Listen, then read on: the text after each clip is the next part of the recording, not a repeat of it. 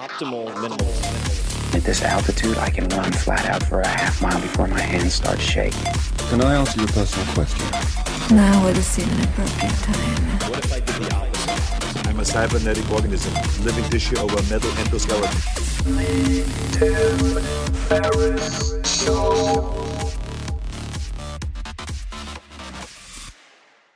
This episode is brought to you by FreshBooks. Thousands of listeners and a lot of the contractors I use and my readers use FreshBooks. If you've been thinking about turning your part time side business into a full time small business, or big business for that matter, you may be feeling some extra uncertainty these days, and uh, that's obviously completely natural. There are a lot of questions that can come up. How do you create a professional appearance and experience? Who can help you with support? How do you manage the billing and all of that, but still focus on the primary work of your business and on growing your business? FreshBooks is an all in one invoicing and accounting solution. It does a lot more than that, that helps you take your business from part time to full time, and it only takes minutes to set up. They have one of the best sign up flows in the business. I've seen very few better. They have been helping people turn their passions into small businesses for 15 years, and they can help you too. I've met the founders, I've looked at this product very closely. With automated invoicing, billable time, and expense tracking, and an intuitive dashboard that ties it all together, it's like having a full time financial assistant with you every step of the way. You can create, customize, and send branded and professional looking invoices in about 30 seconds. You get paid up to twice as fast with fees as low as 1% using ACH payments on FreshBooks. It's a fast, easy, and secure way for clients to pay you for your work and pay you more quickly. One of the many things that sets FreshBooks apart is their award winning Toronto based customer service. A real person picks up fast and will help you until you are completely satisfied and have your questions answered. There's a lot of uncertainty in the world right now, but your ability to build a business that you're passionate about, that you're proud of, doesn't have to be one of those things. Business owners all over the world rate FreshBooks as the easiest accounting software to use. Try it out. Check it out for free for 30 days at freshbooks.com slash Tim. Just enter Tim Ferriss in the How Did You Hear About Us section. Again, that's freshbooks.com slash Tim to check it out and try it for free for 30 days. One more time, freshbooks.com slash Tim. This episode is brought to you by Five Bullet Friday my very own email newsletter. It's become one of the most popular email newsletters in the world with millions of subscribers, and it's super, super simple. It does not clog up your inbox. Every Friday, I send out five bullet points, super short, of the coolest things I've found that week, which sometimes includes apps, books, documentaries, supplements, gadgets, new self experiments, hacks, tricks, and all sorts of weird stuff that I dig up from around the world. You guys, podcast listeners and book readers, have asked me for something short and action packed for a very long time. Because after all, the podcast, the books, they can be quite long. And that's why I created Five Bullet Friday. It's become one of my favorite things I do every week. It's free, it's always going to be free, and you can learn more at tim.blog forward slash Friday. That's tim.blog forward slash Friday. I get asked a lot how I meet guests for the podcast, some of the most amazing people I've ever interacted with. And little known fact, I've met probably 25% of them because they first subscribed to Five Bullet Friday. So you'll be in good company. It's a lot of fun. Five Bullet Friday is only available if you subscribe via email. I do not publish the content on the blog or anywhere else. Also, if I'm doing small in person meetups, offering early access to startups, beta testing, special deals, or anything else that's very limited, I share it first with Five Bullet Friday subscribers. So check it out tim.blog forward slash Friday. If you listen to this podcast, it's very likely that you'd dig it a lot, and you can, of course, easily subscribe anytime. So easy peasy. Again, that's tim.blog forward slash Friday. And thanks for checking it out if the spirit moves you. This episode is brought to you by Athletic Greens. I get asked all the time what I would take if I could only take one supplement. The answer is invariably athletic greens. I view it as all in one nutritional insurance. I recommended it, in fact, in the four hour body. This is more than 10 years ago, and I did not get paid to do so.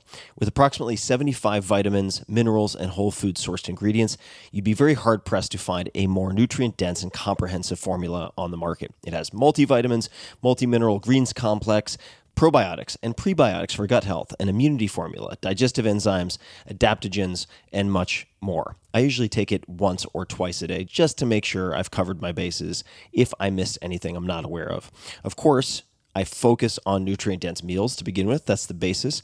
But Athletic Greens makes it easy to get a lot of nutrition when whole foods aren't readily available. From travel packets, I always have them in my bag when I'm zipping around. Right now, Athletic Greens is giving my audience a special offer on top of their all in one formula, which is a free vitamin D supplement and five free travel packs with your first subscription purchase. Many of us are deficient in vitamin D. I've found that true for myself, which is usually produced in our bodies from sun exposure. So, adding a vitamin D supplement to your daily routine is a great option for additional immune support. Support your immunity, gut health, and energy by visiting athleticgreens.com slash TFS. You'll receive up to a year's supply of vitamin D and five free travel packs with your subscription. Again, that's athleticgreens.com slash TFS, as in Tim Ferriss Show. athleticgreens.com slash TFS. The comfort of your favorite seat is now your comfy car selling command center, thanks to Carvana. It doesn't get any better than this. Your favorite seat's the best spot in the house. Make it even better by entering your license plate or VIN and getting a real offer in minutes. There really is no place like home. And speaking of home, Carvana will pick up your car from yours after you finalize your offer. Visit Carvana.com or download the app and sell your car from your comfy place. Hello, boys and girls. This is Tim Ferriss. Welcome to perhaps the most impromptu tap dancing version of the Tim Ferriss show that you will hear. I have with me my friend Sam Harris. I always enjoy speaking with Sam. We had originally planned to do a session at South by Southwest. That has been canceled. And we have been put into circumstances that may require or encourage different topics. The plan had been meditation, psychedelics, and dangerous ideas. I said to Sam before we hit record that I can probably use a fair dose of at least the first two in my life right now. But Sam, we were deliberating what to talk about, and I'll, I'll tell you an embarrassing fact, a secret of sorts. I have a deck of cards that I thought could be a lifeline if need be called Three Things, which has prompts of different questions that I could ask you that I've wanted to ask Right. you anyway. But how should we even frame this conversation? Well, first, let me say that at this point, I'm committed to producing the worst episode of the Tim Ferriss podcast ever aired. So let's let's, let's start there. I appreciate uh, your hard, your hardworking Protestant ethic. Well, I mean, what, what's amazing, as as you know, I also have a podcast, and um, I'm finding, I'm obviously speaking a lot about uh, the coronavirus and our our inept response to it, and all of the all the attendant concerns. But there's just this bewildering experience of having one's core interests sidelined and even just seeming patently inappropriate to air. I mean, I've, I have podcasts on several topics that I just can't drop in the current environment. Actually, not because they're they're too frivolous and, and tone deaf in that way, but because they're they're on yet other emergencies uh, or or grim topics that that I can't imagine anyone wants to pay attention to now, like you know nuclear war or the prospect of, of nuclear war and nuclear terrorism. I mean, who the hell wants to think about that right now? And uh, so, yeah, it, and to say nothing of things like, you know, psychedelics. I mean, who? I don't know about you, but uh, this does not seem like a moment to uh, do a whopping dose of mushrooms or anything else uh, with uh, with an invading virus uh, looming in every corner of the world. Uh, I mean, it's, it's, talk about set and setting. It's it's the wrong both. Yeah. Yep. I agree. So I feel like we should just have a conversation and uh, I- Although- I, can although I'll remind you- you. I should I should remind you of your tweet about um, who was it? Some I don't think you named the person, but someone in your circle said, you know, we should now we should drop. You know, we should take Oh, ayahuasca no, or something I know what and, it is. and talk said, to the pangolin. He said, "I think it's time to take some peyote and talk to the pangolin." Right. Right. so, so that that elicited a trollish tweet from me. I don't know if you saw that come across your radar. Wait, I, th- I think it might have. What was your response? Uh, I said, uh, just spoke to the pangolin. Unfortunately, he's working for the bat, and the bat's an asshole. and, and that, uh, Yeah. Yeah, it is a tricky time to track down spirit animals in the psychedelic astral Yeah. plane for sure. you have to do contact tracing. That's right. Uh, so I I have these cards surrounding me. I am also committed to to making the the worst episode of the Tim Ferriss show since its inception, uh, which would match a lot of things that are hitting their worst since inception moments. But let me just throw a few out there, or one to begin with, and we'll see where that goes. And you can completely veto, and we can take it in a different direction. Sure. What are three things you have learned about fear? That is the question on the card. Um, in general, or in or based on recent events. In general, in your life, or current events, any way you want to take it. Yeah, um, a couple things. One, is that it is is certainly necessary. You wouldn't want to be without it. You wouldn't want to have your amygdala removed and, and simply be insensitive to kind of the fear based initial response to stimuli or, or even ideas, right? So it's it's a necessary part of the toolkit for obvious evolutionary reasons and as well as personal ones. Uh, and, and, and many people imagine that if you get deep into meditation or you know, some other spiritual practice, the goal is to get rid of fear and, and other classically negative states of mind entirely. And that's really not the way I view it. So uh, you, you wouldn't want to never feel it again, but you want to be able to stop feeling it whenever it's no longer useful. And it, it really is only useful for a very short period of time. I mean, it's, it's, it's a, a, a signal uh, of of salience more than anything else. I mean, it's it's negatively valenced salience, but What do you mean by uh, that? um, actually, I, I should say that the, it's it's often thought that the amygdala really is just the kind of the fear center and, and doesn't do much of anything else. It, it's not just that; it really is more the the salience center. It's it's, it's when you're uh, noticing information that really needs to be emotionally and behaviorally relevant, uh, you know, in the moment. So um, your your response to scary faces, you know, that would be a classic stimuli. You know, you, you turn the corner and you and you see somebody staring at you and they look terrifying. You know, that instantaneous, visceral uh, perception of threat. You, you don't want to lose that, right? I can't imagine, you know, being a social primate. You know, however much I meditate, uh, wanting to completely lose that. But what you, you you want to then be able to do is let go of it the moment uh, you're no longer served by seeing the world through that lens. And for so much of our fear that that uh, you know then grades into ordinary anxiety, it's just not useful. You know, it's just it's not useful to have stress of that sort become the the mood music of your life, and and which is what happens to so many of us, and it's, it's happening to you know, millions and millions of us in this moment around this pandemic. So, I mean, the first thing, I guess, I guess there are two things there. The, the first thing is that you, you you still want this. This is not, this is a gift. This is not a curse, but it becomes a curse the moment you can't actually let go of it. You know, more or less on demand, and and you want to be able to do that. I mean, so that's certainly two things. And the third thing, I guess, the third thing I would add is that you actually can do that. I mean, it's, it's not, you know, mindfulness is the the method by which you would do that, and um, so that, you know, there, there's a path to being able to do that more and more and and uh, more and more quickly. Can you think of a moment for you or a situation in which you were experiencing acute anxiety or fear and used mindfulness as an intervention? Could you describe it, if so? Uh, oh yeah, yeah. No, it happens a lot. It's happening a lot in this circumstance. I guess. Um, I mean, the one I remember very clearly was sort of the the beginning of my taking the uh, the COVID problem seriously, and I forget when this was. This is the end of February at some point, um, somewhere in like February twenty fifth or so, and um, I had ordered an iPad uh, some weeks before when I was when I was truly oblivious to what was going on, and you know it, fi- it finally came, and I uh, I mean, again, at this point, I'm thinking thoughts like, wait a minute, how long does the virus live on a surface?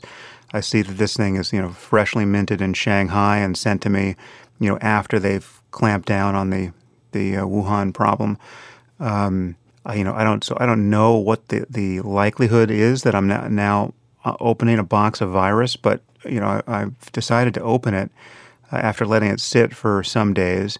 So I'm opening this box, and I, I realize that I'm kind of double minded about it, and in some ways, just kind of in bad faith with the whole project. So, like on the one hand, I'm taking precautions, right? I'm I'm, I'm wearing you know I'm wearing gloves, but I'm not wearing a, a mask. I'm opening it carefully. I've got, you know, I've, I've, decided to just wipe this iPad down with alcohol wipes. So on some level, I'm treating it like medical waste. But on another level, I recognize, wait a minute, I am not doing this even remotely the way I would do it if I knew there was coronavirus in this box, right? So on some level, I'm kind of going through the motions and I'm assuming that this is fine and that I'm actually being crazy. And this is kind of a pantomime of preparedness as opposed to the real thing. And it is the experience of kind of almost being double-minded. Like you know, like the person who's opening the box is not the whole person, and there's there's a, another part of me looking on saying, uh, "You're not really doing this correctly." And as witnessed by the fact that I'm standing in the middle of my living room and my kids are like you know 15 feet away.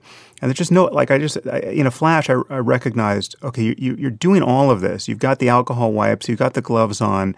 You're acting like someone who thinks he's overreacting, right? You're kind of, you're just, again, in, in, in bad faith. You're not, you're not actually unified uh, as just a behavioral system. And at that moment, I just got kind of flooded with anxiety over this whole uh, kind of the, the, the, scope of the whole crisis, like how difficult it, it had been for me to convince myself that the problem was worth responding to. All the people I'm in dialogue with, you know, in my family personally and, and in my social circle, and then just in the public, you know, the kind of public conversation that was was starting around it. And I just realized how difficult it was going to be to change my own behavior and for everyone else around us to change our behavior in a way that was actually going to be effective. And but at that moment, it just like it was a very punctate experience of it, just like you know, just cortisol, which is like, oh fuck, you know, you were you you you do not have your shit together at all, right? You're in the middle of your living room, opening a box of virus. You you sort of think so, um, and you've but you haven't done. You know, it's like again, my kids are like 15 feet away from me at this point, and uh, so I, I, just felt like a complete fuck up, uh, and but it, it was at that moment where I thought, okay, I am actually still pretty early.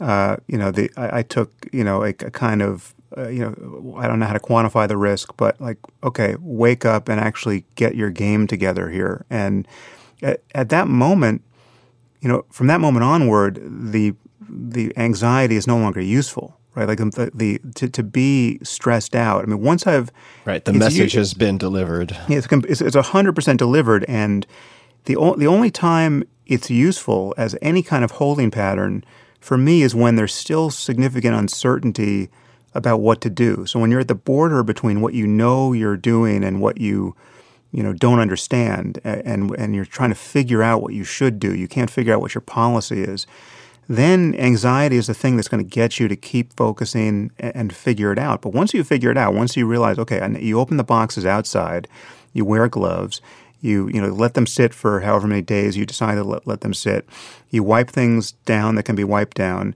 There, there's no reason to be adrenalized at all doing any of that stuff as long as you know what you're doing, right? Yeah. And and so that's and and again, mindfulness is really the method by which you can let go of it because you, you, you notice the thoughts, you notice this peripheral physiology of, of you know, just the, the, the felt sense of being anxious, and you notice the connection between those things. And once you once you just let the thoughts go and just become willing to just feel the raw sensations of anxiety, the sensations lose their their psychological import. I mean, it's just again, it just feels like you know, indigestion or itching or a, you know, a pain in the knee or anything else that has no real meaning. It's just it's just sensation, and it degrades over a half life of, of really seconds. I mean, it, it, does not stay around long. So anyway, that's I mean that's the experience uh, I remember, and you know obviously there've been many like that, but um, uh, you know it's useful for a few seconds, and, and it's necessary for a few seconds. But then beyond that, you're just resurrecting it by what you're doing with your mind in the next moment. I find your app, and I've said this to you before, Waking Up app, very useful for training for this. And in a number of the meditations, which are, at least in the introductory course, sequenced in a, a logical progression, a sort of building progression, much like you might hope to learn a language, starting with the basic building blocks and working your way up. There's a there's a phrase that you use in a number of them with the snap of fingers, which is mm. just drop it, right? And not not viewing that as a hill to climb, not viewing that as something that requires a tremendous amount of conscious effort, but something that can happen in an instant. When you're opening this box, I'm glad you said iPad. I was wondering if it was just a box of bats or something. Right. Uh, might, might, as well have been. Got to cook those at a minimum of 400 degrees. Right. And then is there something you say to yourself in that moment to try to defuse the no longer useful anxiety? Is there anything that you point your attention towards, or is it just a reflexive act of, of mindfulness? Much like someone like Jocko can reassemble God knows how many weapons in the dark with the, yeah, right. being woken up, uh, you know, a half hour early, so at 4 a.m. Uh, yeah, how long does it take to clean and reassemble the gun of mindfulness? Um, right. Yeah, well, yeah. So, I mean, there's there are reflections and, and concepts, you know, you know, pieces of language that can be useful. I, I don't, at this point, tend to carry many of those around. I mean, I might spontaneously think something that is useful. I mean, a, a bit of self talk, but generally speaking, it really is just watching the present thought kind of unravel. I mean, the moment I notice I'm thinking without noticing a thought itself as an appearance in consciousness, the moment I notice I'm identified with, in this case, an anxious thought, um, then I just I can see the the the thought itself unwind in this larger condition, which is just you know open awareness, and so I, it is a kind of non-conceptual, you know, immediate pivot to that, or or it's just a, you know, kind of recognizing the circumstance, you know, from that point of view that happens. You know, it, it happens whenever it happens. Um, you know, and there's, there's you know, on some level, it's not even when I say you know one can do this on demand.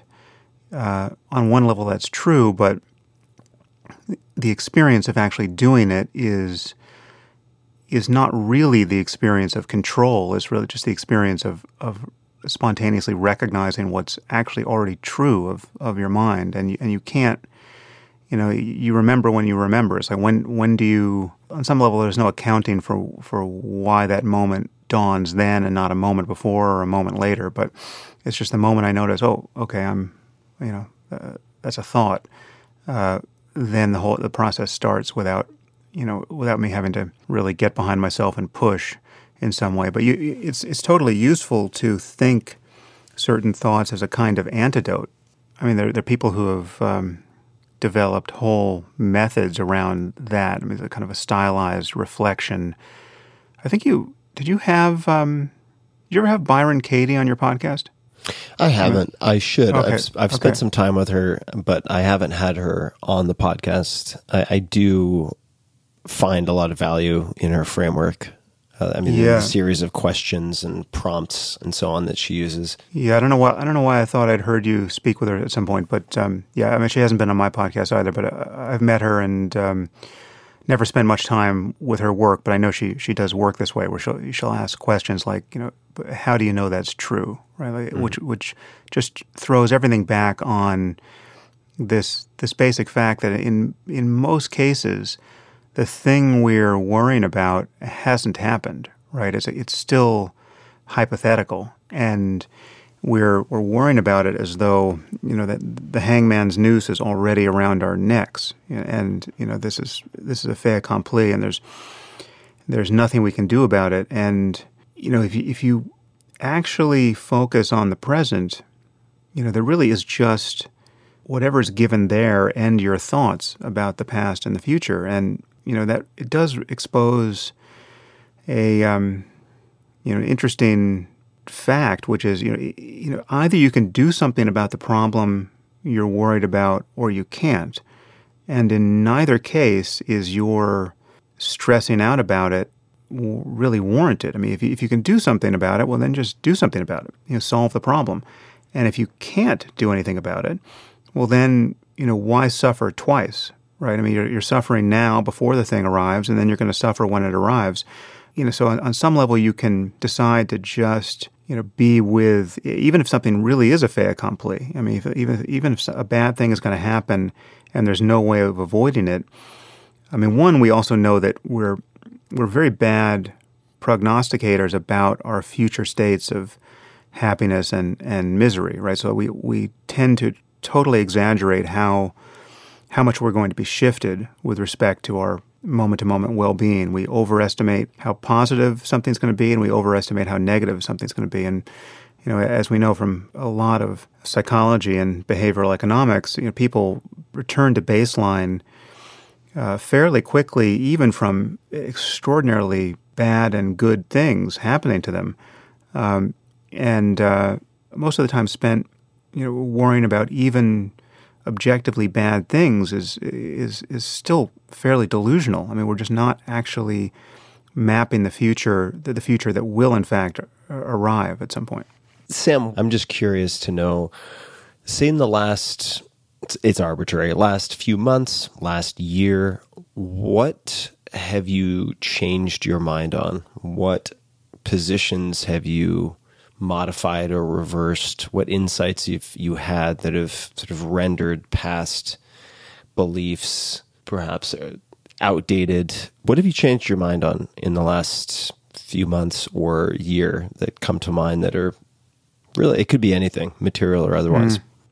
Um, well, I, I, feel like uh, under the, the pressure of this pandemic, uh, many things are shifting for me. I think it's probably happening for, for most people, but I'm not actually consciously scoring all the changes you know as they're happening but i'm noticing uh, kind of a shift in my orientation and you know maybe i would shift back but for instance you know as you know i've, I've spent a lot of time criticizing what I perceive to be bad ideas and, and even criticizing the people who I perceive to be you know, purveyors of bad ideas. And so uh, in, in political space, I, you know, I can get into some fairly heated arguments with people. And with the possible exception of President Trump, I've pulled back from, with the, the actual, you know, with the noted exception of President Trump, I've pulled back from that a lot uh, just because it strikes me as as really counterproductive. You know, so there are people who are, are saying some truly idiotic things about coronavirus, and insofar as I've engaged them in public, I've tried to be, you know, fairly. I mean, it's a, a fairly light touch, and then you know, I've I have done a lot of kind of private. Know, I've attempted you know several private exorcisms.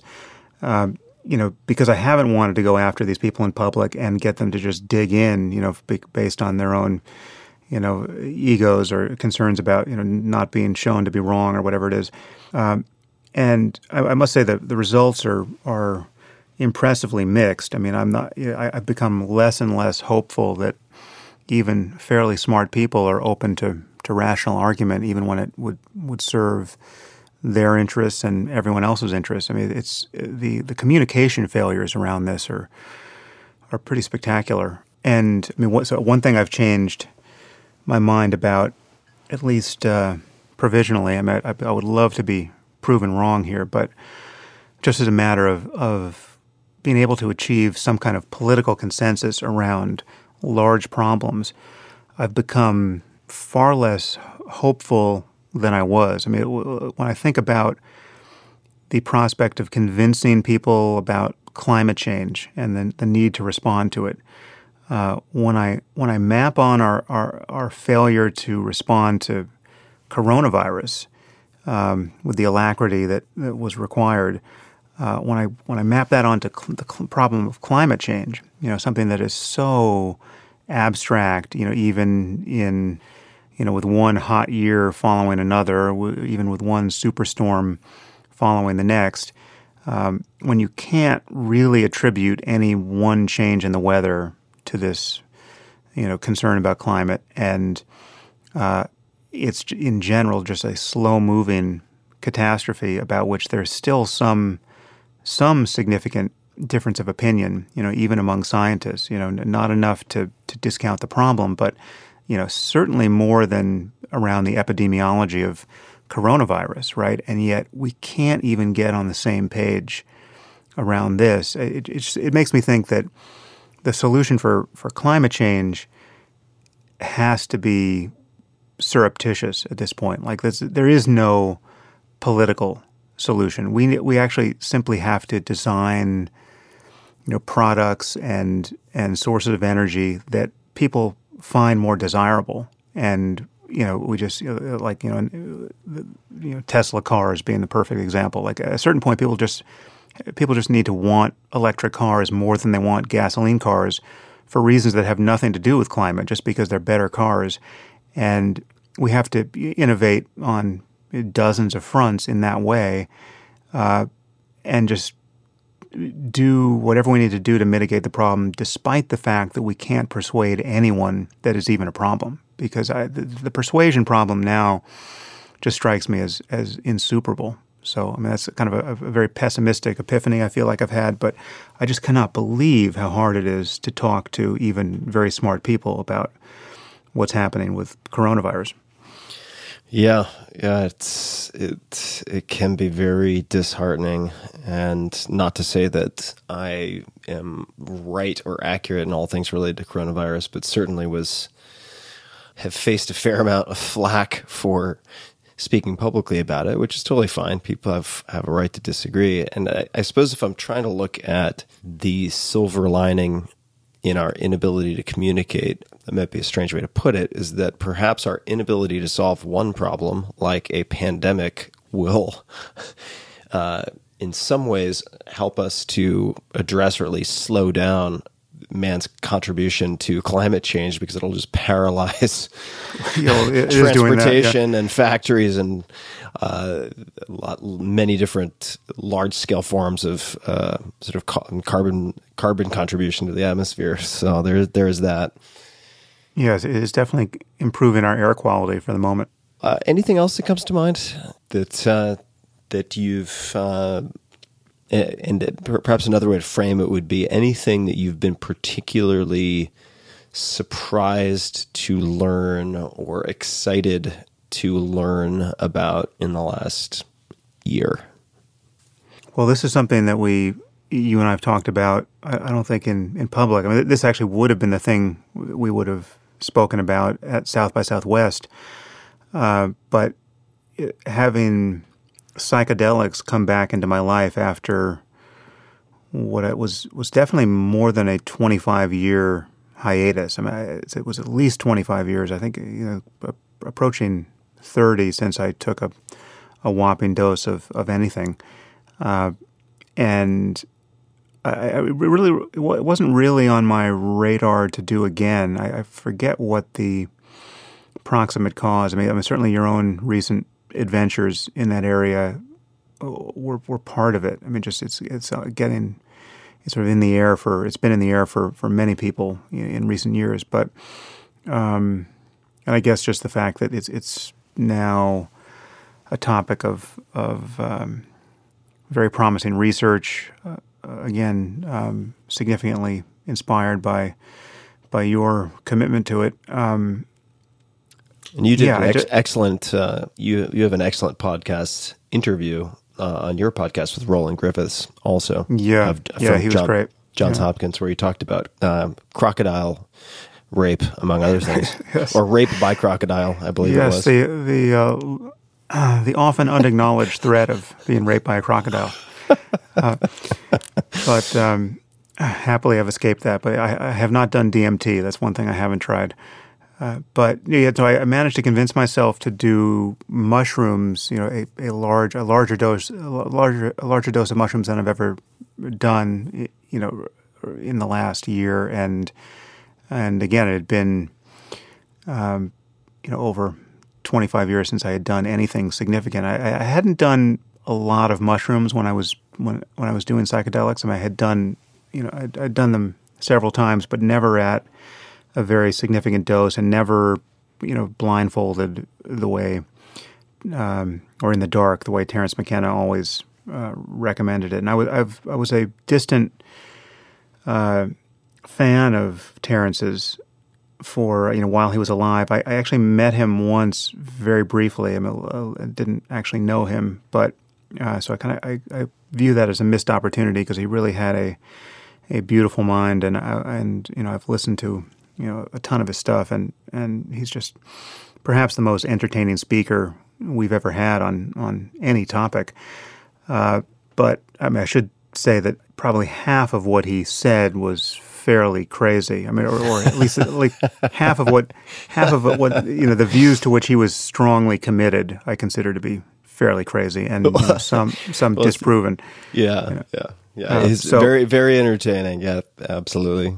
Continue. Yeah, I mean, he's a great. I mean, he's a great example of it. You know, almost not even mattering whether someone's right because they're just they're such a good speaker. But um, and he and he just uh, again. So I, I, didn't know him. I just met him once, very briefly, um, in uh, 1992. He died in 2000. So I, I, certainly could have hung out with him and just just didn't. And um, but that was a period where I was I was getting really into meditation and also uh, I was taking psychedelics, but usually LSD.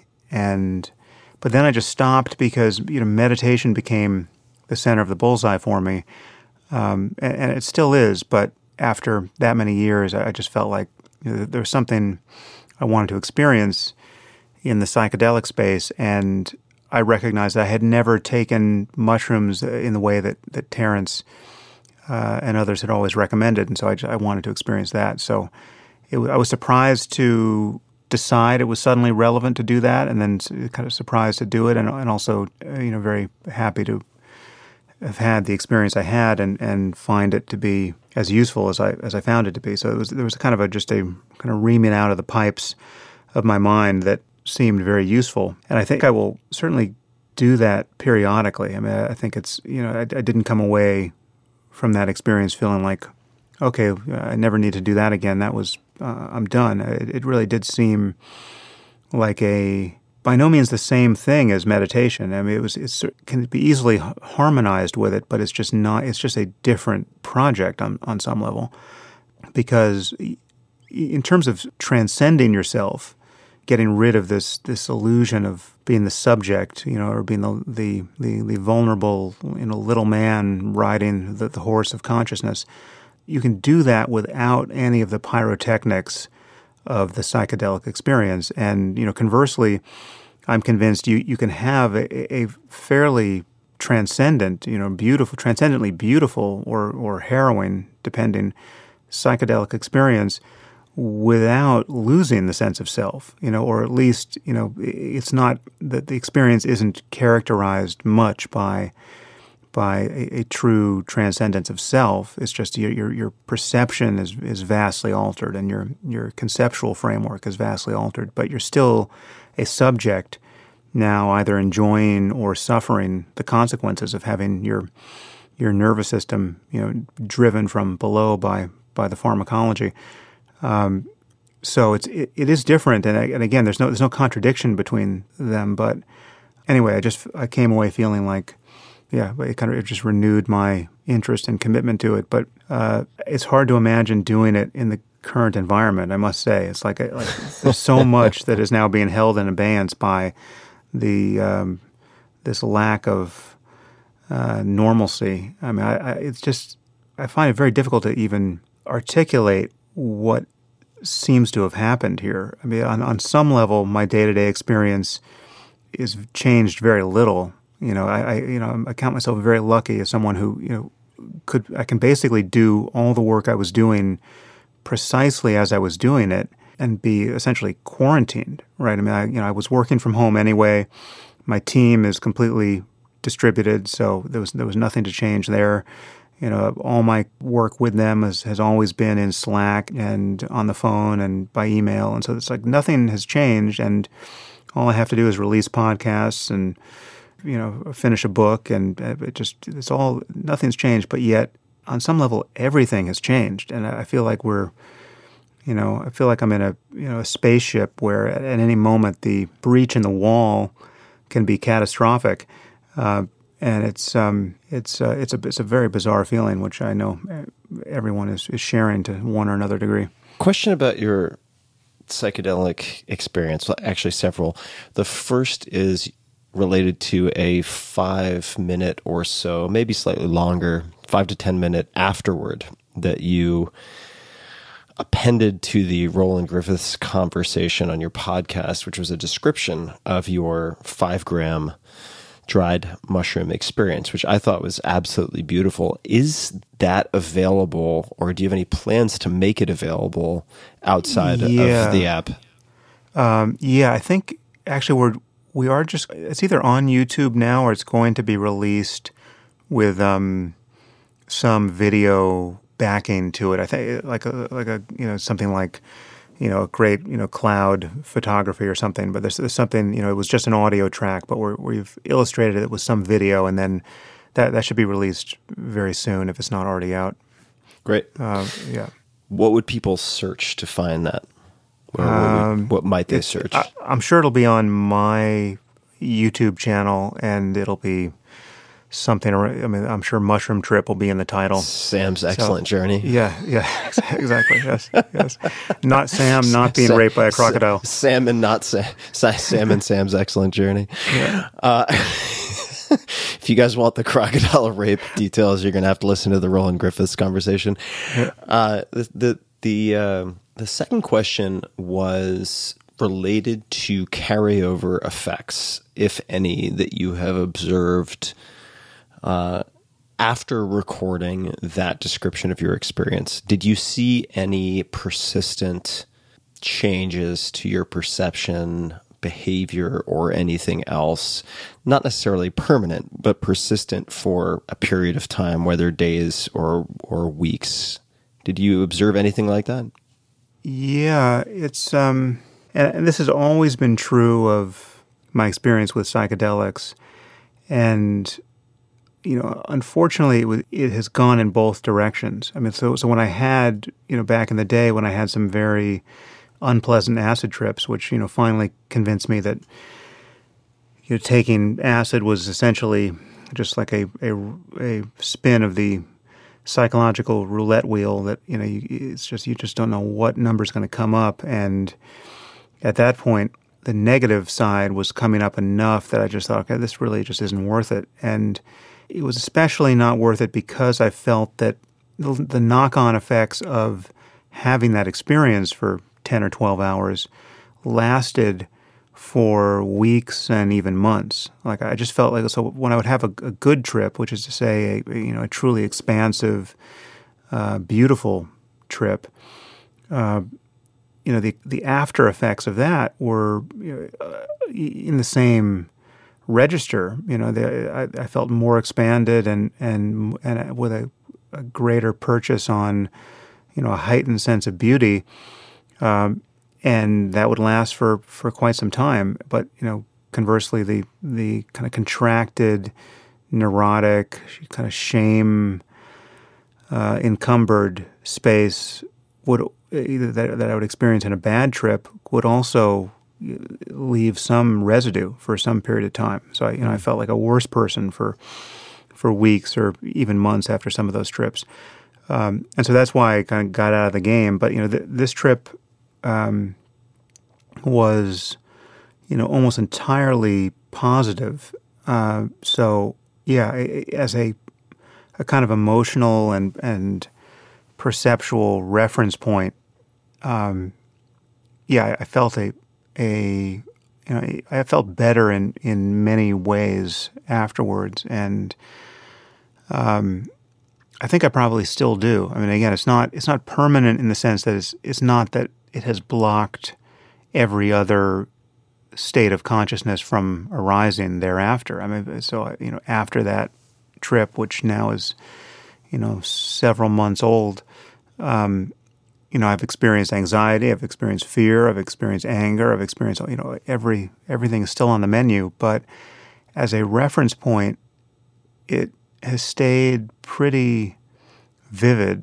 So it's just it's easier to convince yourself that like when you've had an experience like that, and this is this really is the the the reason to take psychedelics, even if you are convinced that they're unnecessary and that, that, that they're neither necessary nor sufficient, right? So that they're they're um, I mean, if, even if you're convinced that meditation is the only way to really transform your mind in the way that you want to, the thing about psychedelics is that it can give you, I mean, and, and as you know, you know, each in, in different ways, they can give you an experience of states of consciousness which, for which there, there is no possibility of skepticism.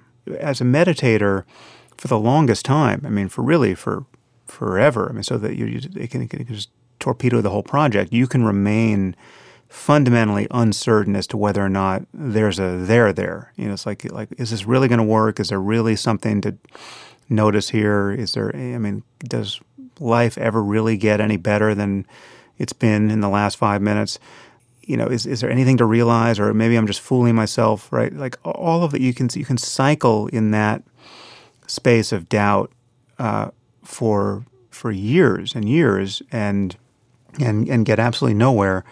But you know, f- you know, five grams of mushrooms, if nothing else, prove to you that it is possible to have just an unrecognizably different experience of consciousness, and you know that that's available given the requisite stimulus, right? And the, and you know your the drug doesn't get your brain to do something that your brain isn't capable of doing, right? It's not like it's not like you've been given a different brain. The, the same serotonergic system that is being uh, leveraged by psychedelics is, you know, always there working for you, and it gets leveraged in, in every moment or or not based on how you use your attention and based on the kinds of, you know, your the collisions you have in the world and you know every just everything else you're doing neurophysiologically. And it is uh, it's just absolutely possible to have a very different moment to moment experience of the world. And and most of us I, I, consider myself among the the untalented people who really pr- probably just would not have seen the merits of meditation but for the fact that I had had a psychedelic experience in that, in that case with MDMA which just proved to me that there had to be a there there that you know that, that people you know in, in the various contemplative traditions who were talking about things like unconditional love. They weren't they weren't making this up. They weren't just epileptics or frauds. Um, you know, these this there is a, this is a real continuum of human consciousness that is there to be explored, and you just have to figure out how to make your mind adequate to that project. Um, and and psychedelics definitely reveal that. it, it is just incredible how different the experiences can be on different compounds, even though they may fall or be thought of as falling into the same category of, say, psychedelics. To take two, which are often thought of as, as close cousins, and uh, on some level, they are similar. But uh, you take, say, LSD, which is, from a receptor standpoint, quite promiscuous with the duration of effect that you, that you mentioned, which can be really long, right? Eight to yeah. 12 hours, which uh, on one hand, it, it's tempting to say, well, that's Earth time. It doesn't really matter. Uh, just like when people say, "Oh, I'm going to do DMT because it lasts five to fifteen minutes," I, I don't think that's the proper way to frame the decision or think about it, because that that could feel like a thousand lifetimes strung together in terms of your your subjective experience of those fifteen minutes. But nonetheless, uh, say LSD, just in terms of duration of effect, and then you look at, say, mushrooms, four to six hours generally. There are different species, of course, and all sorts of variables. What what I find, and what many people find difficult about LSD, there are there are a few things. Number one, it is so potent on a microgram level that it is easy to misdose and the difference between 100 micrograms and 200 micrograms is uh, hard to overstate how Yeah. how different those two experiences can be and uh, that is a drop less than a drop i mean depending on how it's being administered Right. uh, and then the I think what makes for many people, and I'd be curious to hear your perspective on this, but mushrooms somewhat easier to navigate is that the on ramp and the off ramp. The on ramp is a little longer uh, generally than than LSD, so the the full onset and peak of effects if you're looking at the pharmacokinetics, but the off ramp is generally for most people going to be a lot faster than uh, LSD in the sense that with LSD, you might have, and many people do have the experience of being fully journeying in some transcendent psychedelic experience, dissolution of the self, etc., for four to five hours. And then there is this tail of an additional two to four hours, and there are a fair number of people who will have 24 hour plus experiences. Uh, I don't know who knows what the exact uh, percentage of the population is, but uh, having volunteered at Zendo, which is a psychedelic harm reduction volunteer outfit at places like Burning Man and so on, you, let's call it one in 30 people would be my estimate, have a 24 hour plus response. But let's just go with the majority. You have this tail end of two to six hours where you are not sober. You are absolutely not sober. You're still very malleable and everything is intensified, but you are not journeying.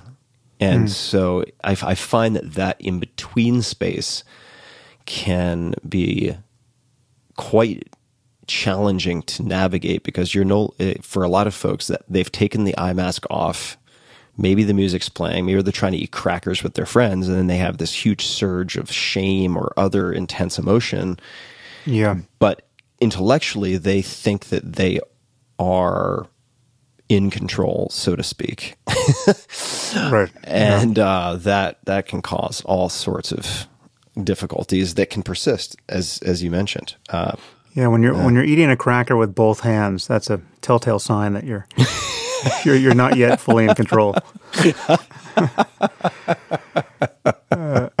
right? Yeah. Yeah if you're holding your Triscuit with more than more than Yes. eight eight fingers it's it's Right. probably a sign that you're not fully sober. Uh, Yeah, well, you know, this this gets to an issue of of um, on some level, n- a, a dose that's too small runs a, a liability that that is, uh, you know, on some level even greater than a dose that's too large. Or at least, I mean, this is this is the way I've I've begun to think about it based on my experience. It, it's just the. Um, I mean, first we should say that the for for psychedelics like psilocybin, uh, uh, mushrooms, and um, LSD, you know, you're you're nowhere near a a lethal dose of the compound at, at any dose you're you're liable to, to take. You know, even the most um, aggressive uh, and um, you know psychologically destabilizing dose. You know, ph- physiologically is not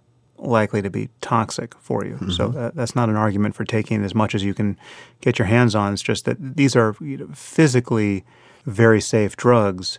Um, and I, I would definitely not say that of MDMA. I mean, MDMA you can clearly overdose on, but you it's can yeah you can yeah. clearly die hyperthermia. I've seen people in the same volunteer capacity at different events 104 105 degree temperatures which is how you melt your melt your brain uh, and can die certainly. Uh, ibogaine or iboga also can have some severe cardiac complications and people do die of cardiac arrest using ibogaine and iboga. So you really have to know your compound. But Yeah. psi- psilocybin and lsd have effectively no known ld50 meaning a dose that would be expected to kill say 500 of a 1000 people in a room if they were given that dose, which can be established for lots of things, including some common drugs like acetaminophen, which can be very dangerous. So, Right, right. So yeah, so it's not. And again, I'm sure people have had heart attacks and and strokes and other, uh, you know, even fatal events on LSD or psilocybin, and, and maybe as a consequence of of what's happening for them psychologically, being part of that. But um, it's just that the we, we just know that the the drugs themselves are, are physically very well tolerated, and so it's you know th- that so that's not the the concern.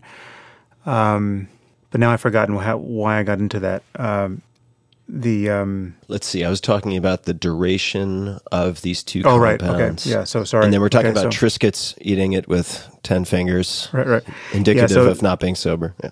So the reason, so the reason to take more rather than less for me, um, or, or or the reason why, um, you know, just kind of imagining you're just going to get your toe in the water. I'm, I'm le- leave aside microdosing as its own thing. I'm, I'm not talking about that, but like the, the reason why maybe uh, five grams of mushrooms could be better than two grams of mushrooms uh, for somebody is that, uh, and you, know, you can you can do the arithmetic for LSD. There is that taking enough reliably launches you past all of your personal psychological content, right? The place I don't like to be, and and the place I don't recommend people spending much time is in the domain of one's personal concerns, life concerns, you know, the kinds of thoughts that besiege you when you're when you sit down to meditate.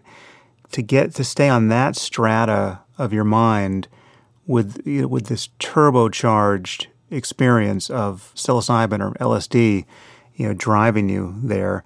Um, you know that for the most part, I mean, I, you you obviously can have personal insights and you can you can have kind of breakthroughs with respect to your relationship uh, to other people. Uh, You know, I, I know that's the case, but generally speaking, it, it is a a recipe for a lot of you know seemingly you know very personal anguish, which you can you can actually bypass if you if you go far enough out and then you and, and, and have a have a, a truly you know transcendent experience at least transcendent in the sense that you're what you're in contact with doesn't have a reference point in your in your life right? You're not thinking about your mom or your wife or your you know, like for, you, on the on the way out you might be and on the way back you might be. But where you land when you know you're actually at the peak is a place that doesn't have those kinds of reference points. And again, it, it can be very, very beautiful, or it can be very, very painful. I mean, it's, it's not doesn't guarantee a, a, a quote good trip, uh, but it's. Um, uh, I mean, that for me, that's the real opportunity of of true psychedelics. Unlike something like MDMA, where you know to be working on your relationships and to be thinking about specific people in your life or even relating directly to them, um, you know that that is a seems like a much a totally appropriate use of that tool. I I, I agree. I, th- I think MDMA is is uh, better described as an empathogen uh, Yeah. than a psychedelic. I don't think of it as a psychedelic at all. Uh, there's there's some dispute over how to apply that term to different things, but I would um, I would add to what you said that uh, that uh, the, the the analogy I use, I guess metaphor, quite a lot when discussing this with people is that of airplane taxi and takeoff and the experience of popping through the clouds. So you have this taxiing period, you're waiting, you're waiting, you have this acceleration, takeoff, uh, a slight amount of turbulence, and then very often as you go through cloud cover, you have even more turbulence, and then you pop through the clouds, and you have hopefully a smooth ride or at least a ride from a very, very, very different vantage point. And to your point about dosage, if we're talking about, say, mushrooms, one of the psychological risks of underdosing, and uh, which is quite common because people are understandably nervous, and uh, very often this is done in settings where people do not have a sitter, which I always recommend against. eh, Meaning, if someone doesn't have a sitter, they're likely to want to dose more conservatively, and in doing so, often take something, let's just say, in the one to two gram range and end up stuck in the clouds in, Right. tur- in turbulence. And they never quite pop above the clouds into a transpersonal, or even if they still have the identification of I, the what constitutes I changes quite a lot Yeah. right? In the psychedelic experience, you can have complete ego dissolution. You can have complete, what I would perhaps called disassembly at higher doses, where your, your experience does not resemble your ordinary waking reality in any sense whatsoever Yeah. time, dimension, language all disappear, I disappears, etc. But ratcheting that down, you can have the experience of I, Tim, am experiencing these various things, but what constitutes I and the boundaries that normally exist in your waking life that separate you cleanly from the external world are very permeable, very different. And uh, the related point with, say, LSD is that on the descent, instead of just going straight through the clouds, you sort of hang out in the clouds or can for a pretty extended period of time. And, and that is where you can come out of a beautiful transcendent experience. And this is not, by the way, a knock on LSD. I think it's a tremendously interesting tool for the right people with the right supervision. But uh, there is a tail end where many people perceive their journey to be over, where very messy personal material can come up with strong emotional charge, and they're simply not. They've taken their seatbelt off and they're going to get their luggage out of the overhead compartment, and they're Right, still right. and they're still in the clouds. They just don't realize it, you know. Yeah. Uh, so Yeah. it's uh, you know these things are very very strong. They're very they can be very powerful. So I I always you know advise caution with these things. Um, Well, well even in even in the best case, uh, when you're talking about the the come down uh, from let- let's say LSD, let's say you've had a a perfectly expansive, you know, beautiful, uh, transcendent trip, and then you're coming down. Uh, you know what I remember from those experiences, and, and probably the first ten acid trips I took were uh, literally had uh, not a single moment where I, I could even understand what was meant by the concept of a bad trip. I, I remember being the guy who was thinking, "What are people talking about? You know, a bad trip? Like it just there was no. I, I couldn't figure out where would you point your finger to to you know it, in which direction could you possibly go in that experience to wind up someplace bad? I mean, it just made no sense to me. And then then uh, on some subsequent trip, it made all too much sense famous last words. Yeah. exactly. Talk about hubris. Um, but uh, anyway, so but even from these trips, I, I remember coming down. The experience was one of feeling my mind encumbered by the, the very, you know, artifices and structures and kind of diversions of attention, you know, con- uh, concerns, psychological concerns on some level that block the the expansive experience I had just had, right? So you know, you, you come down, you, you like from one moment you feel like Jesus, and the next moment you begin to notice the reasons, the, the kind of rapidly accruing reasons why you're not quite qualified to be Jesus, right? And and and then and you and if you're in relationship to people, I mean, if you're actually having a conversation with someone who you were just tripping with, say, um, you know, that, that begins all of that begins to to fall into place in dialogue with others. I mean, and and you notice your neurosis, or at least your potential for neurosis, to kind of get re- reconstructed in front of you, um, and you know, as you moment by moment. And that I remember that being painful. I mean, just to witness kind of the capture of my attention in something that you know moments before would have been unthinkable, right? And uh, Yeah, you go from Jesus to Woody Allen in your own yeah, head in about sixty Exactly, yeah. seconds. right, right. Yeah. And you've, you've got bad hair in either case.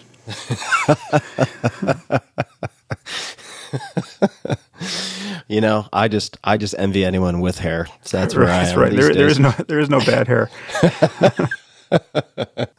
Yeah, I, I, I- hope at some point. I mean, this this would be quite a distance in the future. I would imagine that we will actually have scientific studies looking at the combination of these compounds. For instance, using MDMA or other empathogens. There are quite a few that could be used as an on ramp for, say, LSD therapy or psilocybin, uh, and combination therapy that that I think could be very very interesting.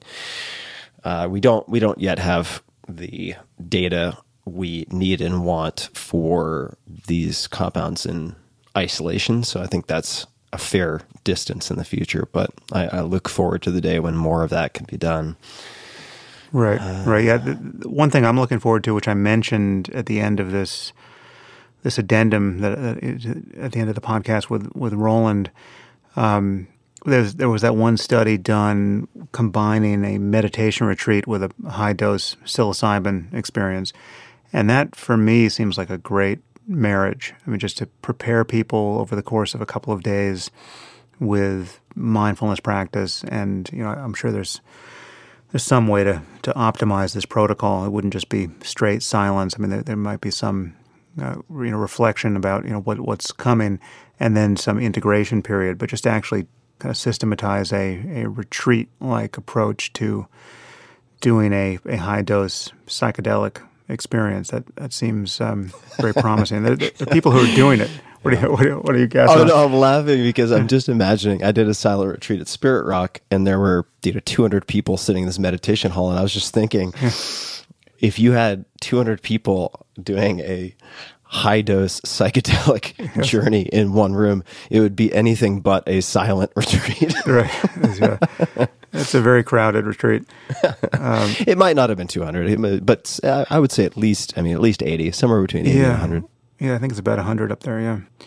Um, yeah, I, thi- so how you physically, I mean, how you arrange the environment and, and how you keep people in their own space and give them adequate guidance and all of that. I don't know how that's brought off. I know there, there are places that are doing it. There's one in Jamaica, there's one in Holland. I mean, there a bunch of these places, and there's one in Mexico. A bunch got in touch with me after this podcast.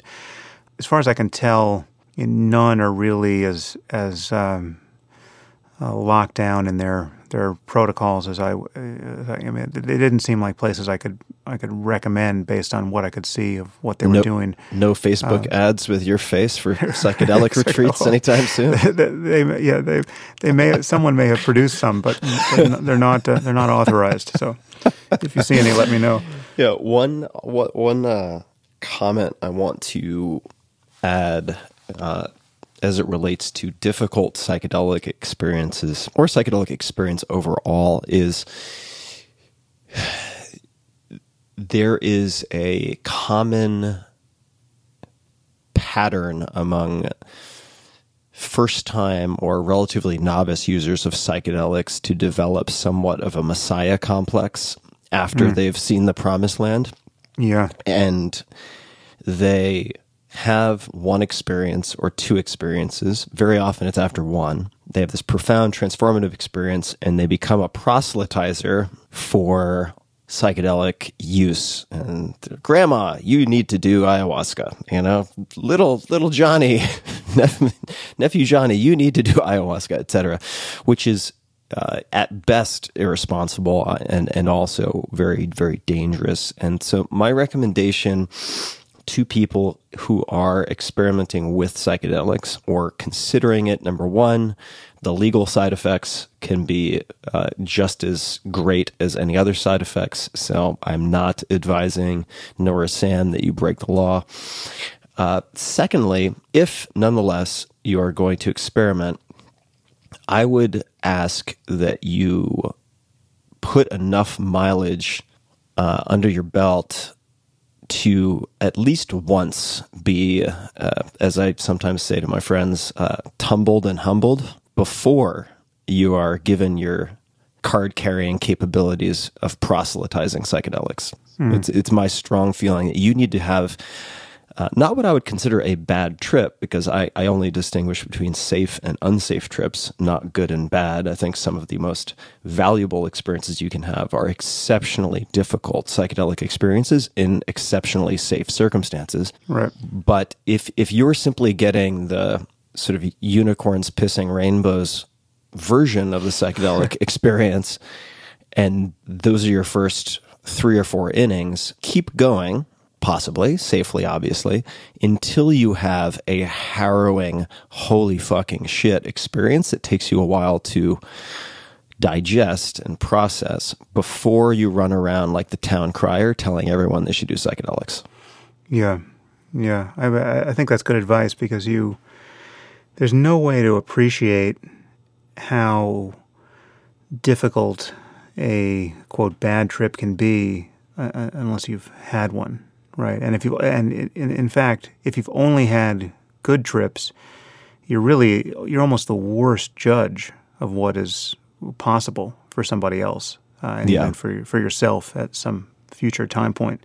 So. Um, yeah, I mean that was uh, I, I was actually one of those people, you know, back in the day when I first because I was taking psychedelics the first time around before um, I was uh, kind of in this in this weird cohort because I was you know in my peer group I was kind of the only person doing what I was doing. I mean, I you know when I would when I would go on a meditation retreat when I was you know 20 or 21 there were there were no other 20 and 21 year olds on these retreats. I mean, everyone was everyone had kind of been through the 60s, and and you know, so I was I was surrounded by you know 40 and 50 year olds who were who had been doing this stuff for 20 years or so, and um, and so it was with psychedelics. So, so when I got my hands on MDMA, it would it had, it had come out of you know ecstasy, it had come out of the therapeutic community right after it, it, it was a couple of years after it was made Schedule One,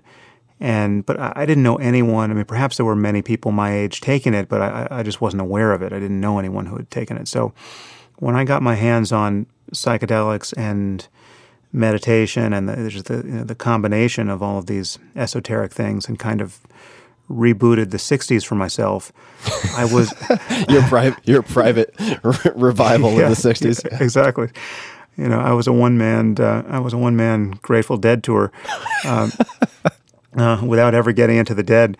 Uh, but I just was not meeting. I just there was no one in my world who who knew anything about any of this stuff. So, yeah, I was kind of proselytizing and you know, I, I guided you know many people on on uh, psychedelic trips. You know, but I just just branded myself somebody who was qualified to do this after I don't know half a dozen acid trips, and you know nothing nothing especially bad happened, um, but you know. Obviously, I was I didn't have the the experience that one would want to have to actually be doing that, and uh, yeah, it's um, it's a little bit like what happened to me when I, when I got into Brazilian Jiu Jitsu. I mean, the moment I got into that, it was like every every conversation had to be about Brazilian Jiu Jitsu, and that lasted until I got you know injured and. Uh, uh, yeah, so now I now I have a slightly different conversation about Brazilian Jiu Jitsu. You should really, you should really try it. Oh wait, oh I didn't tell you. Wait, yeah, last week I I'm- had I'm- both of my Achilles with tendons torn. yeah, asterisk. Uh, the yeah, it's um, psychedelics are still endlessly fascinating to me. Uh, they they do not they have not in, in any way uh, lost their fascination for me. But, So- but what about in the current environment? I mean, can you imagine tripping now, or is does it just seem like Well, uh, at, at the, at the risk of, set and setting? Well, at the at the risk of being really negligent uh, or, ir- irresponsible, I I will say that I, I cannot say with I'm going to word this like a lawyer would. Uh, I I cannot be hundred percent confident that there would be no value in in uh, safe and responsible use of psychedelics during these times. In, in part because these times are not going to be. Sh- this is not a. It's not two weeks. This is not a ninety-minute movie that we're Yeah. watching. This is this is going to Yeah. be an extended period of time, and I think there could be applications for people who have a lot of experience. I don't think this is necessarily the time to decide you're going to uh, find some homebrew instructions for ayahuasca plus ingredients on the dark web and do a solo journey into the dark night of the soul. I don't think that's a good idea by any stretch of the imagination. Uh, but for people with a lot of experience, I, I, I do think there there could be applications. There are probably more applications for something like MDMA, which allows you to process a lot while not deactivating, but down regulating fear response. If that makes sense.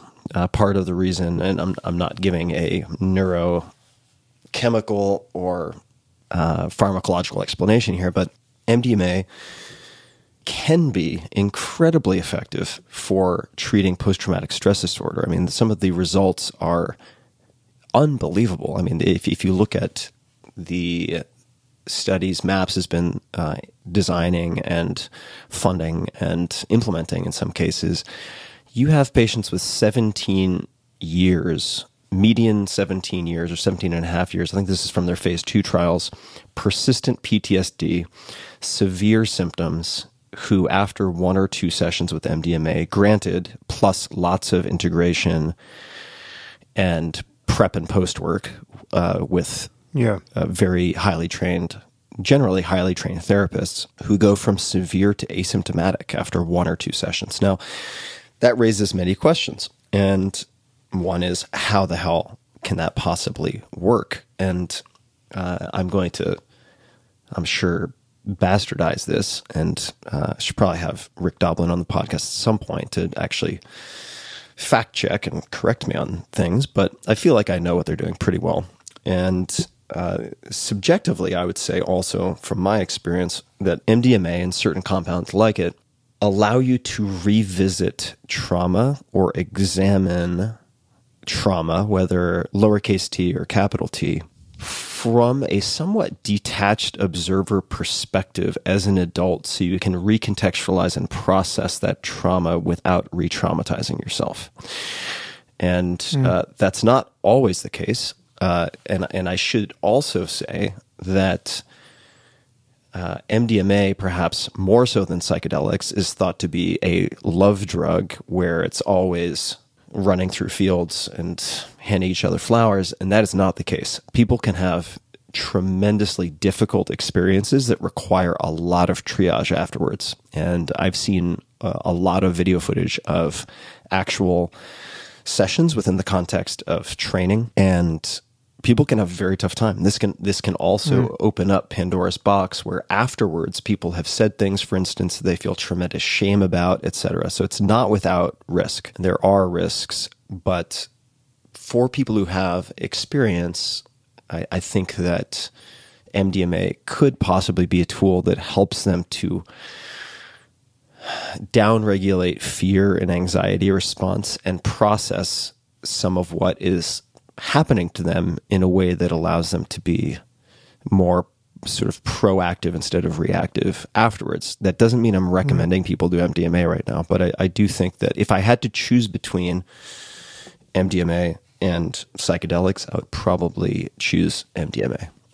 Right. Well, I recommend that you um, wipe down the box that the MDMA comes in. with a- yeah, difficult. The, the, the question of procurement is a whole separate, uh, a whole separate uh, topic that is probably best not discussed on a podcast. right. Stay, stay six feet away from your MDMA dealer. just, just lob the MDMA over the fence.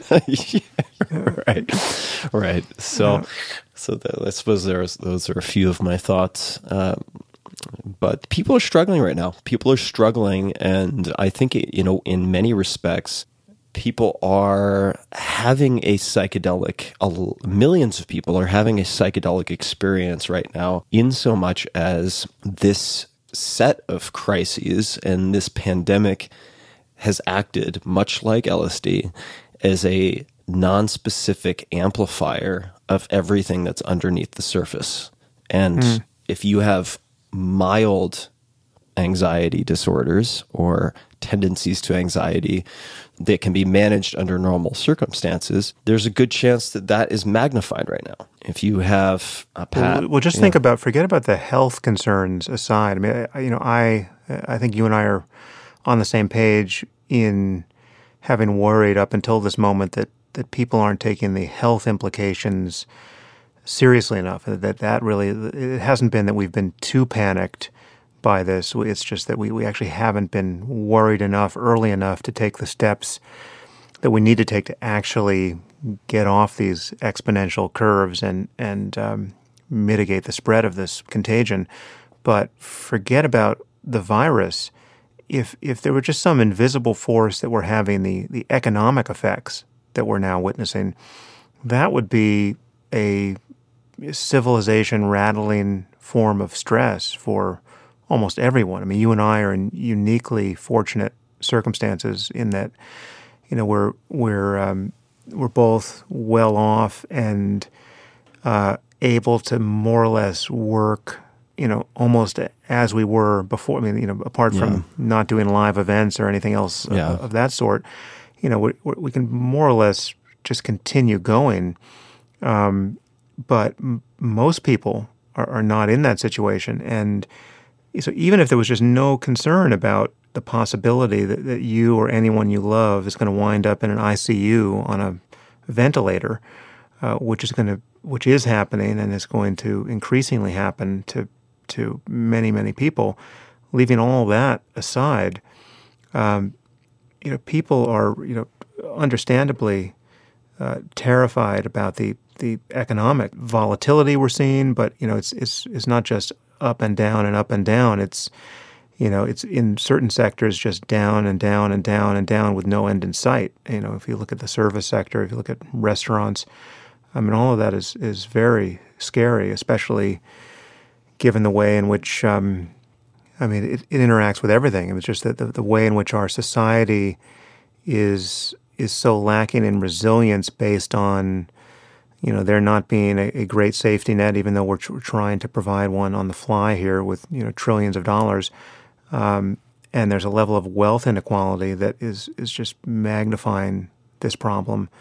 Uh, and then there's a, a political layer to it that is you know increasingly toxic, where you know one side of the aisle is is um, you know fairly delusional in the degree to which they're denying the nature of the problem, and the other side is um, you know in in the worst case just willing to make politics out of out of a, a pandemic, and it's we like we we can't even talk to each other about you know how to solve the most basic human problems.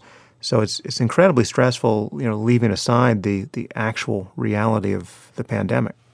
It is. It is. I've, uh, and and you're absolutely right. I mean, we're in very fortunate positions. I have family members, friends who've been laid off from all types of jobs, not just service industry jobs. I think the service industry is the canary in the coal mine, and it's. Uh, I've struggled. You know, I've I've struggled with what to do to maximally help. Also, I think I've been. I don't think I know. I've been sort of beating myself up a lot about uh, not doing enough, or perhaps not doing the right things, et cetera, et cetera. And there's a lot. Do you of, have people in your life uh, like has this been happening one to one where you have you know friends and and family members who you've had to burn a lot of fuel uh, trying to convince to take this seriously, or is it are you talking ju- just about your public messaging about it? Oh, it's both. It's both. I mean, I I, I think that um, because I discussed this publicly quite early, I want to say the first blog post I put up about it was the second or third week of February, which I caught a lot of hell for, and then the campaigning for cancellation of South by, which I caught a lot of hell for. So that that was actually quite easy because I was I had a high degree of conviction that this was inevitable on some level, given the mathematics involved and the the the the, the fine details of the metrics could be off, and the case fatality rates and this, that, and the other thing could be off. But even if they were off by 50% in either direction, uh, nonetheless, I mean, the, the, the picture emerging was very clear to me. So I felt good about that. I think what's been difficult is having many of the people who initially didn't take it seriously getting caught on their heels in really bad positions with family member family members to account for and so on in mm-hmm. different locations who then came to me for help with everything and I just I couldn't right. handle it. I could and by not handle it I don't mean emotionally. I mean it was logistically impossible. Hundreds of text messages and it's just like I can't take 6 hours on with each of these people to get them up to speed. It's not physically possible. Uh, so it's uh, it's been challenging, and I don't mean to make it a. It's not a sob story because there there are many millions of people who are going to be having a much harder time. And I guess the the question that that comes to mind for me to you and um, is you know what would you recommend to people who are scared or suffering right now, uh, recognizing there are real external factors to consider, but also recognizing that we often suffer twice or suffer when we need not suffer, at least in our minds, by imagining the worst case scenarios and perseverating on worst case scenarios and being consumed by fear. Are, are there are there any recommendations that you would make to people who are fearful or confused in these times? I know that's very broad and maybe asking a lot, but how would you respond to that? Well, I guess, I guess the the place from which I'm, you know, I, I can be fairly prescriptive is toward all the people who are in situations similar to our own. I mean, in the sense that I mean, there, there are people who are, are in totally non-analogous situations to our own who for whom you know the choice to stay home is is not possible, right? In right. fact, it would be a, a an abdication of their own ethical responsibilities if they were to stay home. I mean, there are people who you know need to work in our ICUs, and there are people who need to deliver food and you know keep the supply chain running. It's like all these people are heroes for just doing their jobs, and so I, I view the ethical imperative to get out of circulation uh, and not increase the the you know disease burden and and the the burden on our healthcare system. Uh, you know that that falls to everyone else who who can do their work from home, who who for whom you know being out in the world is not actually helpful to anyone. Um, and so those are two very different sets of people. And so you know the people who are out there doing the ne- the necessary work of of keeping everything running, you know, all of I consider all of them you know, heroes who, whose way I want to get out of, right? I want us all to get out of their way and not make it any more likely that they are, are going to get sick or that they are going to be unable to, to if, if they're in healthcare, you know, care for the people who are already sick or, you know, soon to be sick or sick now and don't know it. Um, and, but for the people who can reinvent themselves or, you know, step away from, from their, their careers, and jobs, and uh, um, and especially for the people who are in, in fortunate enough positions to not actually have to sweat the financial implications of this in the near term. Um, I just think there's there's a, there's a different set of ethical considerations that come online. I mean, just I think we we should we should just be looking for opportunities to help the people who are more vulnerable than we are. I mean, so you know, if I mean, there, so like you, eh, all of us have people in our lives who we employ, however, peripherally. You know, I mean, just like take the person who cuts your hair if you have hair. I'll, I'll leave you out of this, Tim. But uh, but I still have some of my hair, and um, you know, so it's just like, you know, I know how often I get a haircut. Well, I know I'm not getting a haircut for I don't I don't know when the next haircut's going to going to happen, but you know, why not you know, buy some imaginary haircuts here and and keep help keep the person who cuts my hair afloat during this period. Um, so anything like that that you can think of doing, right, to support people who you know are taking, you know, in many cases, a hundred percent hit to their their economic well being. It just seems if if you're in a position to be able to do that, you should, right? And and that's um, uh, and so you know I would just advocate that we we recognize that we are we're all part of a system here. We're all connected and in, a, in in the most basic material ways, and you know we're all reliant on on uh, everyone else not breaking down and failing here, and and uh, and so our effort to keep our world together can't be solitary. I mean, it can't be solitary at the national level, and it can't be solitary at the the individual family level. I mean, it's just it it can't be merely about making sure you have enough food in your house uh, because you can't possibly have enough food in your house so that you are no longer reliant on the supply chain and on the service worker who would you know deliver the food from the, the market that you're now scared to go to.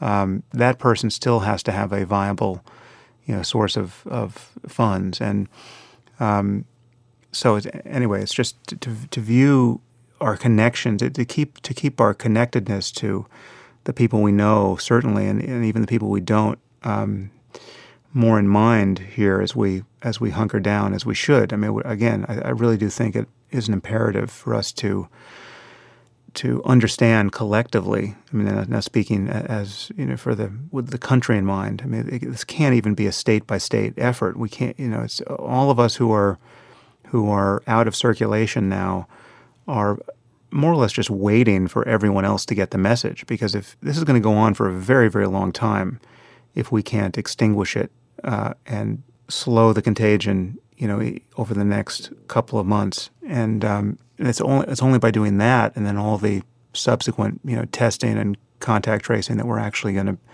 return the world and, and the economy to something like normal. I mean, there, there is there is no rebooting of this economy with a contagion like this raging and people falling sick in the numbers that they will. I mean, we're just what we're, what we're going to do is just pendulum swing back and forth from you know, trying to restart the economy and then realizing, oh my God, this is just too scary. Then you know, I just saw a crazy documentary about what what's really happening in the hospitals, and okay, now I'm going back into hiding. And you know, we're going to have that that experience on a collective level over the course of months, and it's uh, it's just going to be needlessly costly in terms of lives and our economic well-being. Uh, whereas the truth is, we could resolve this in something like a month if we had our act together. I mean, literally, we could lock down for a month and this would burn itself out. If uh, if if they did it correctly, yeah. If yeah. they did it correctly, that would require isolating in fever clinics or elsewhere family members who are positive from their families.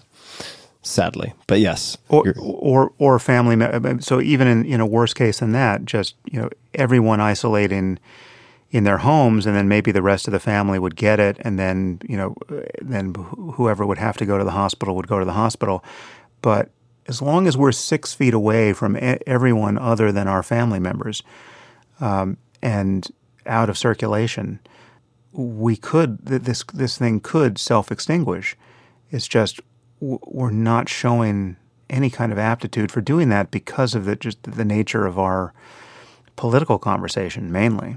Yeah, and and to echo what you said a little bit earlier, my impression looking at the confusion and hopelessness and frustration among many of my friends, and this is not limited to people who are as as fortunate as we are. Uh, this is even lots of folks I know who say uh, are gardeners or house cleaners who also want to help in some fashion.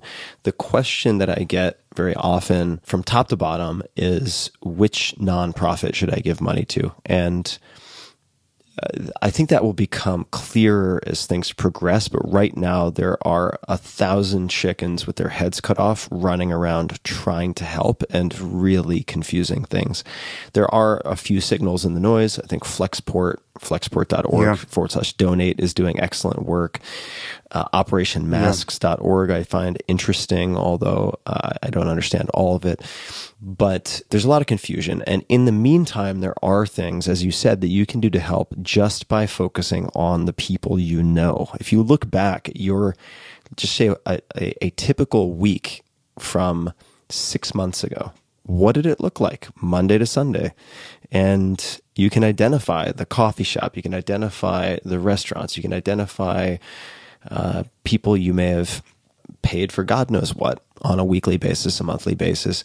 Doesn't mean you have to feel obligated by yourself to subsidize all of those folks. But what you could do is ask the question that that I was I was uh, was told was the most important at the beginning actually of a rafting trip, my first ever rafting trip. And Kelly Starrett, who's an incredible guy, uh, the Ready State, incredible PT, incredible athletic performance coach, all around good guy. And he used to be an Olympic level kayaker. And he said to everybody who was on the trip, because he was co organizing it, he said, the most important four words that you can utter are how can I help? How can I help? If you're if if people are doing stuff and your hands are empty, how can I help? And what I've noticed at least in having conversations with people I've offered to help that oftentimes it's just asking, how can I help? Can I help you? That is in and of itself helpful. Does that make sense? It doesn't Yeah. have it doesn't have to translate to them accepting your help or asking for help uh, but just reaching out and making the offer and indicating that it's a standing offer, even if they don't accept it now, I, I think is is tremendously psychologically helpful. Uh, so you don't have to wait for the perfect nonprofit to present itself. You can talk to those people who you already know. Yeah, yeah, and it's also just worth remembering how disruptive this emergency is and how, how unique it is. I mean, this is a, by its very nature, this is dividing us from uh, ourselves. I mean, this is this is separating people. I mean, just think of what it's like to have someone die now, and you know the decision about whether to have a funeral or not. I mean, in, in most cases, it's a, a straightforward decision of just not to do that. You know, and and, and just think of the implications of that. Um, I mean, the rest of life is going on, you know, and you know, and all the bad parts of life are still going on. People are, are getting sick and dying from causes that have nothing to do with coronavirus, and you know, all of that's be, being made more difficult. And just you know, f- deciding whether you have to see a doctor for some other reason now is is incredibly stressful. Um, and so there's just so much going on now that it, that it's um, people are under a, a ton of stress. Uh, and again, it's um, it's it's almost perfectly designed to uh, be hard to solve. You know, it's it's not like. Uh, I mean, it, it, initially, the, the analogy to September 11th came to everyone's mind. It's like this. Okay, this is yet another intrusion of history. You know, this is another moment where we need to wake up and realize, okay, the um, the society destabilizing events are, are still you know still on the menu right? This is you, we, this you, this is the kind of thing you're living through now that, that people will be talking about long after you're gone. Um, but on on another level this is this is totally unanalogous to September 11th I mean it just it is it's much it's a much bigger deal uh, and it's much harder to respond to intelligently um, and it's not to say we responded to September 11th with, with much intelligence, but um, it's uh, this is big, and, and, and no one alive has really gone through something quite like this. I mean, it's been it's this is outside of everyone's lived experience. You know how to how to deal with this. Yeah, and what what I would add to that is that I don't don't know if this will be helpful, but uh, speaking from a personal perspective, you know, I've been beating myself up for not having clear frameworks for making decisions, not feeling clarity around many things, not knowing how to help optimally or being able to figure it out.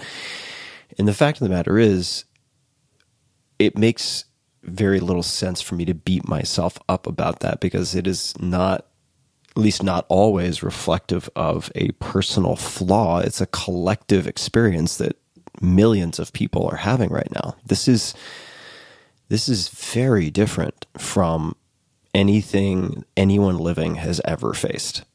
And that's not to say that the the world as we know it is going to hell in a handbasket. I'm not saying that, but the the circumstances and the problems and the challenges that have been created are are very different from 9/11 or anything else that we associate with national or global crisis. Very very different. So it's I think helpful to try to remember that and uh, I'm saying this as much for my own benefit as anyone else to be gentle with oneself and compassionate if you can be because it's not difficulties the difficulties that most people are facing are not reflective of any individual flaw they are reflective of a a, a a terrifying and unique situation and the response of millions of people collectively.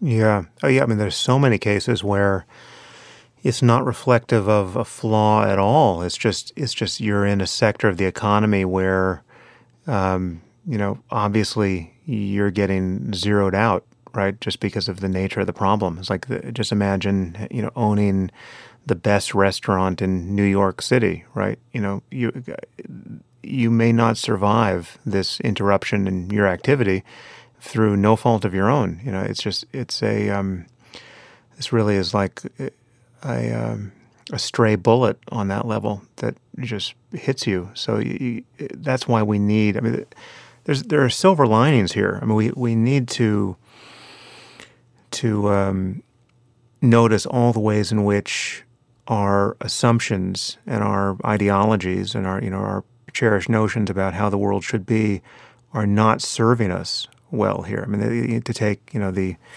uh, fashionable ideas in in the tech community. I mean, a lot of people in tech who are either avowed libertarians or you know quasi libertarians or just you know fans of Ayn Rand, but they have this basic idea that you know the government is is useless, and, and the less we have of it, the better. Um, we are really suffering under a lack of effective governance now, and you know the, the, there are certain lessons here that that should be indelible. Uh, and one is, you know, you can't rely on a piecemeal private response to pandemic, right? And you know, it's not to say that the, we're learning a lot about what's wrong with the government and the bureaucracy and the, the, level of you know red tape to cut through to actually uh, do something as simple as order masks and, and other you know, protective equipment. Some of the things that we're witnessing now are absolutely bewildering. The fact that there's still a role to be played by private parties in acquiring PPE, you know, protective equipment for for hospitals and, and and first responders. I mean, it's crazy. It's like, wh- why on earth does Elon Musk need to buy uh, ventilators and deliver them to to the state of California? Why why isn't the state of California in a position to buy those Chinese ventilators or or you know individual hospitals? Um, it makes no sense, and yet. And, and it's actually it's in this case it's not for lack of money it's just there's just a, a lack of agility uh, on the part of, of government here but whatever systems we need to put in place for the next pandemic, we really need to figure this out. I mean, this this is as bad as this will be, and again, I, I you know I think you and I agree here that we're still at the beginning of this thing. This is still a dress rehearsal for something that could be much much worse. That on some level is guaranteed to eventually happen. You know, whether it's in our lifetime or not. I mean, it's just it's just sheer good luck that we're facing a, a pandemic that has the the lethality of this one and not one that's that's 10 or 30x this one. Um, so we have to keep an inventory of all of the lessons being learned here and and do better next time. And and so, I mean, there are several silver linings here. We, we there's a lot we are learning, or at least potentially learning, and you know, collectively, in response to the, the need to have institutions that that actually work, um, rather than just populist demagoguery that that uh, appeals to half of a society, um, and the need to have um, you know systems in place and and supply chains, and you know not not to be utterly reliant on other countries to produce you know necessary um, equipment and medicine, and I mean to to stockpile things that we know we will eventually need or could need in uh, massive quantities. I mean we're the to speak of America in particular, I mean, we're the richest society that's ever existed, and you know, we're scrambling to to uh, uh, produce the most basic uh, tools at, the moment. It makes absolutely no sense. I mean, it's, it's we, we should absorb, you know, on some level the, the the humiliation of this. I mean, you've got doctors in the finest hospitals in the country, you know, covering themselves with bandanas. It's madness, and um, so we we can we can learn these lessons. I mean, on some level, these are very simple lessons. And personally, many of us are having our our priorities jiggered around by this, such that you know we're we're connecting with with deeper values, you know, in this experience, and you know, and experiencing a silver lining to it in just you know the way in which we're prioritizing our, our time with our family and just kind of resetting our our um, you know career uh, priorities. And I mean, there's, there's a, uh, there are many good things happening for people, uh, which are are not going unrecognized. I mean, it's just a question of figuring out how to how to maintain these these epiphanies once life starts back up again. Yeah. Well, Sam, I uh, I love our conversations. It's always nice to hear your voice. And likewise. Uh, this, this, we will have many, many, many, many, many, many conversations over the forthcoming days and weeks and months, no doubt. And uh, I appreciate you, and I appreciate your thinking. So thanks for taking time in your day. Mm. Yeah, well, back at you, brother. Keep keep it up. you have been, uh, you know, I think you single handedly got South by Southwest canceled and it was the right thing to do. Uh, and you were, I mean, we sort of pulled the ripcord together. I mean, maybe you you had pulled it earlier in your life, but like when you and I made the decision, you know, when we were checking back and forth with each other about, uh, you know, what was going to happen with South by Southwest, you know, that was the moment where I was understanding the situation we're in, and and uh, you know, you were, um, you know, I, you were definitely uh, the first person in my life who was echoing back to me the the the wisdom of of of that um, change in outlook. And so, was, you know, thank you for being early on this, and uh, and thank you for all that you're you're doing because you you have been a, a great source of information for a very large audience, and uh, we, you just need to keep it up. Thanks so much, Sam. I. Uh... I will do my best. And uh, it seems so weird to end this way, but I will. How can people find you? Where can people find you? What would you like to share before we close up? Um, well, there, there, are really only two places where I'm consistently making noise. I used to blog a lot, and, and I, I don't do that anymore. I mean, I mean, it's been it's been years since I since I was writing regularly on my blog. But um, you do so have an excellent my, blog post on psychedelic or related to psychedelics, though. Right. Also. Yeah, yeah. Um, Oldie but goodie. Dr- yeah, dr- drugs and the meaning of life, which is in audio form on on both of our podcasts, I think. Mm, it is. Um, but it's, yeah, it's on my blog. But so my podcast is making sense, and the the app where I talk about all things related to meditation and the nature of consciousness and to some degree psychedelics um, uh, is Waking Up, and that's wakingup.com. Highly recommended. I use it myself. And uh, Sam, to be continued. Uh, yeah. Thanks again for taking the time. And I'm not sure what we mentioned that might end up in show notes, but if we have show notes, dear listeners, they will be at tim.blog forward slash podcast. You can just search Sam Harris or Harris or Sam, and they will probably pop right up. And thanks for tuning in, Sam. Always, uh, always a pleasure, and I'll talk to you soon. Yeah, take care, brother. All right, you too. Take care. Hey guys, this is Tim again. Just a few more things before you take off. Number one, this is Five Bullet Friday. Do you want to get a short email from me? Would you enjoy getting a short email from me every Friday that provides a little morsel of fun before the weekend? And Five Bullet Friday is a very short email where I share the coolest things I've found or that I've been pondering over the week. That could include favorite new albums that I've discovered, it could include gizmos and gadgets and all sorts of weird shit that I've somehow dug up in the uh, the world of the esoteric as I do. It could include favorite articles that I've read and that I've shared with my close friends, for instance. And it's very short. It's just a little tiny bite of goodness before you head off for the weekend. So if you want to receive that, check it out. Just go to 4hourworkweek.com. That's 4hourworkweek.com, all spelled out, and just drop in your email, and you will get the very next one. And if you sign up, I hope you enjoy it. This episode is brought to you by FreshBooks. Thousands of listeners and a lot of the contractors I use and my readers use FreshBooks. If you've been thinking about turning your part time side business into a full time small business, or big business for that matter, you may be feeling some extra uncertainty these days, and uh, that's obviously completely natural. There are a lot of questions that can come up. How do you create a professional appearance and experience? Who can help you with support? How do you manage the billing and all of that, but still focus on the primary work?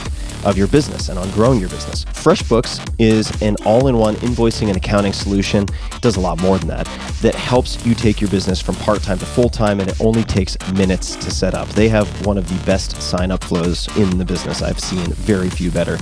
They have been helping people turn their passions into small businesses for 15 years, and they can help you too. I've met the founders. I've looked at this product very closely. With automated invoicing, billable time, and expense tracking, and an intuitive dashboard that ties it all together, it's like having a full time financial assistant with you every step of the way. You can create, customize, and send branded and professional looking invoices in about 30 seconds. You get paid up to twice as fast with fees as low as 1% using ACH payments on FreshBooks. It's a fast, easy, and secure way for clients to pay you for your work and pay you more quickly. One of the many things that sets FreshBooks apart is their award winning Toronto based customer service. A real person picks up fast and will help you until you are completely satisfied and have your questions answered. There's a lot of uncertainty in the world right now, but your ability to build a business that you're passionate about, that you're proud of, doesn't have to be one of those things. Business owners all over the world rate FreshBooks as the easiest accounting software to use. Try it out. Check it out for free for 30 days at freshbooks.com slash Tim. Just enter Tim Ferriss in the How Did You Hear About Us section. Again, that's freshbooks.com slash Tim to check it out and try it for free for 30 days. One more time, freshbooks.com slash Tim.